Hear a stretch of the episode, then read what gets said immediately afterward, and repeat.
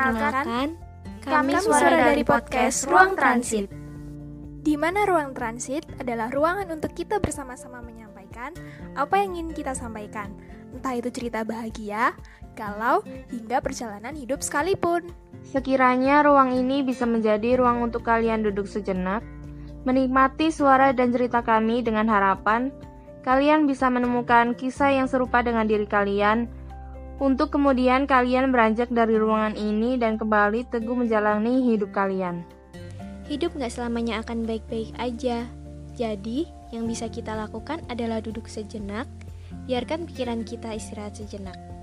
Kami akan temani istirahat kalian di ruang transit ini. Selamat beristirahat sejenak di ruang transit.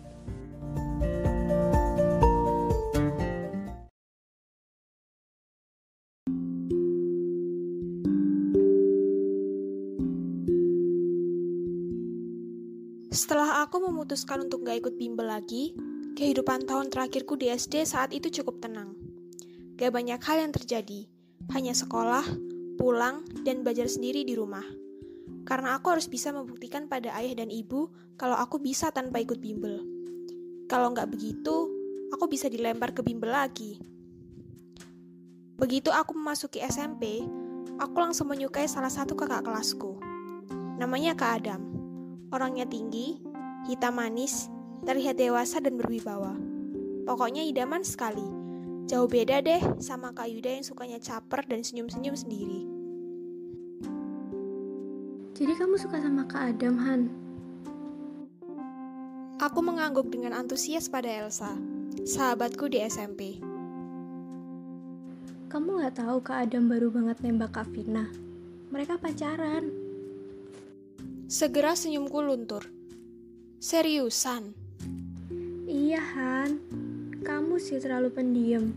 Jadi gak bisa deket sama Kak Adam kan? Coba kamu lebih berani. Atau minimal kamu ngomong sama aku deh. Aku pasti bantu kamu. Dan begitulah cara semesta gak merestui rasa sukaku dengan Kak Adam berlangsung lama. Padahal aku benar-benar suka dia. Elsa benar, mungkin karena aku juga bukan orang yang supel dan berani. Jadi banyak kesempatan yang harusnya bisa mendekatkanku dengan Kak Adam, tapi karena aku terlalu pendiam, jadi aku tidak bisa memiliki kesempatan untuk bahkan mengenal Kak Adam. Aku sakit hati dan patah hati waktu itu. Nilaiku mulai merosot.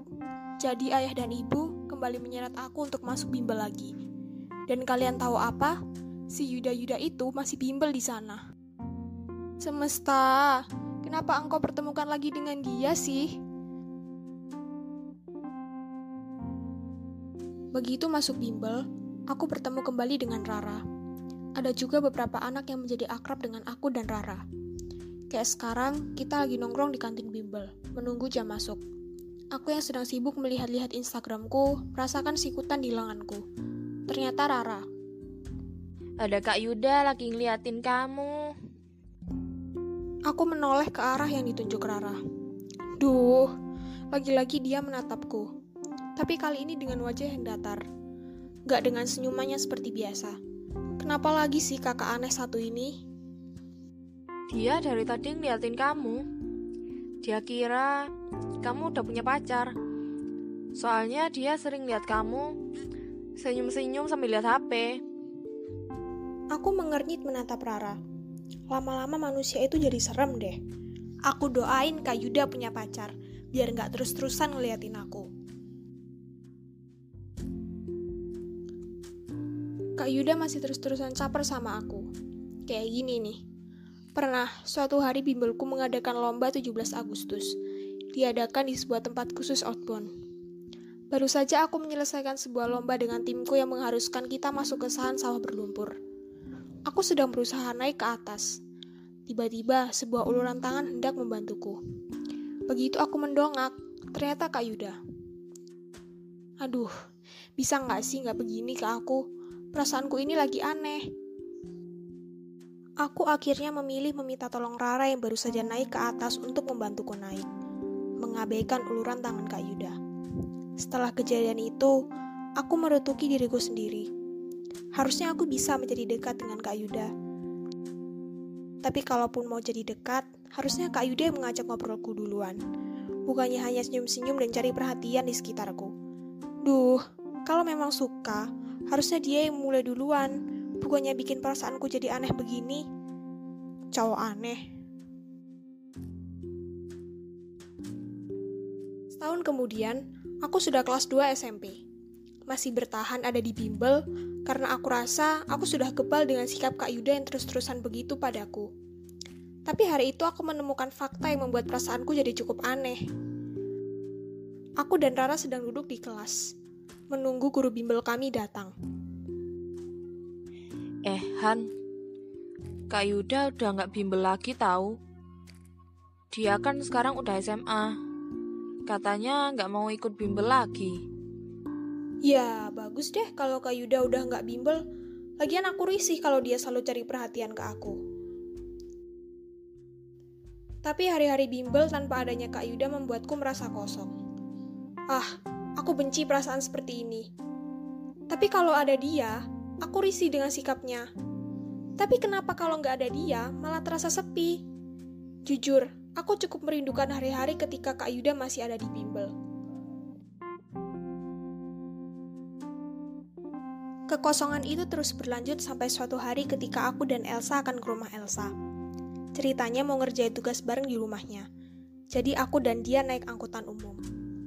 Kami naik dari tempat para supir angkutan umum menunggu penumpangnya dekat sekolah kami. Angkot tidak langsung berangkat ketika kami berdua naik. Supir masih menunggu hingga angkotnya penuh.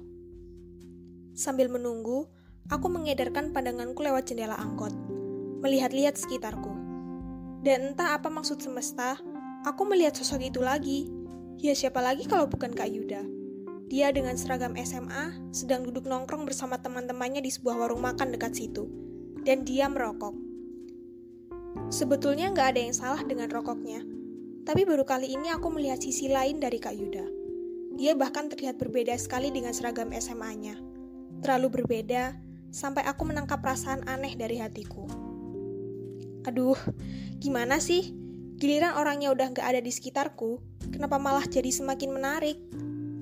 Tapi seperti yang ku bilang sebelumnya, kalau dia serius menyukaiku, harusnya dia bisa maju duluan, bukannya malah membuatku tidak nyaman dengan kehadirannya di sekitarku. Tapi setelah aku melihat dia di warung makan itu, kami tidak bertemu lagi, di mana pun, dan kekosongan itu terus kurasakan hingga akhirnya aku lulus SMP.